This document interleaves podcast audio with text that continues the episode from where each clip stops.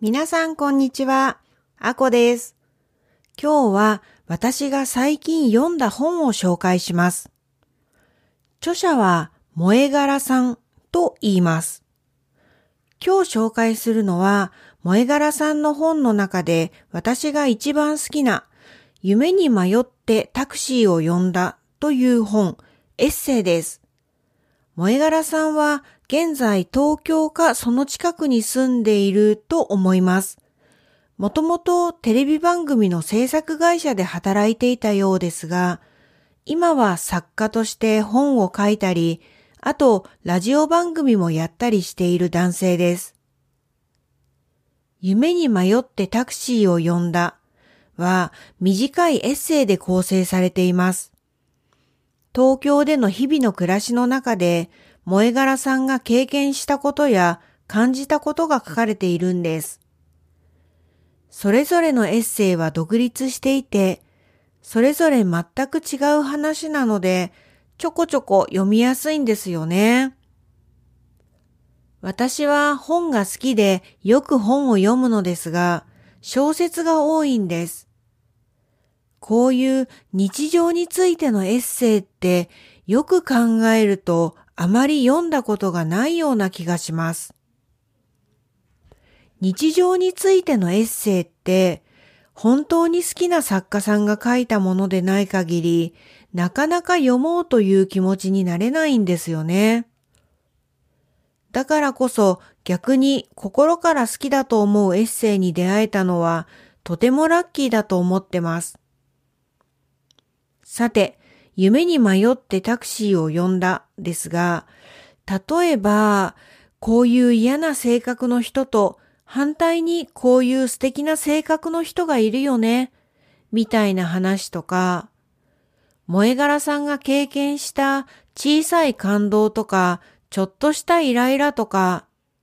どれも今こうやって話していると全然特別じゃない普通のことのように思うんですけどね。萌柄さんの書き方はとても面白かったり、懐かしい感じがしたり、心が温かくなったりで、そんな日々の小さい出来事なのに読んだ後心に残るんです。今気づいたんですけど、そういう自分にも起きているような身近な出来事なのに、萌柄さんのエッセイを読んでいると、なんとなく自分も日々貴重でかけがえのない経験をしているような、そんな気分になれる、そういう経験をさせてもらっているのかもしれません。その萌柄さんのエッセイに、時々新宿のゴールデン街も出てきます。少し前にこのポッドキャストでお話しした新宿の飲み屋さんがいっぱいあるあのゴールデン街ですね。そういうのもエッセイの中の空気がわかるような感じがして嬉しかったりします。私は特に萌柄さんのエッセイが好きなのですが、萌柄さんは小説も書いていて、その小説も面白かったです。僕たちはみんな大人になれなかったという小説は、ネットフリックスで映画化もされているので、そちらもおすすめです。私の今年の目標の一つは、1年で50冊本を読むことなんですが、日本語を勉強している皆さんにおすすめの本があったら、紹介していきたいと思っています。日本語ピクニックでは、 Notion で日本語ピクニックブックシェルフというサイトを作っています。そこにおすすめの本のタイトルやざっくりした日本語のレベル感、私のコメントなどを載せているので、よかったら見てみてください。何冊か私以外の先生が書いたおすすめも載っています。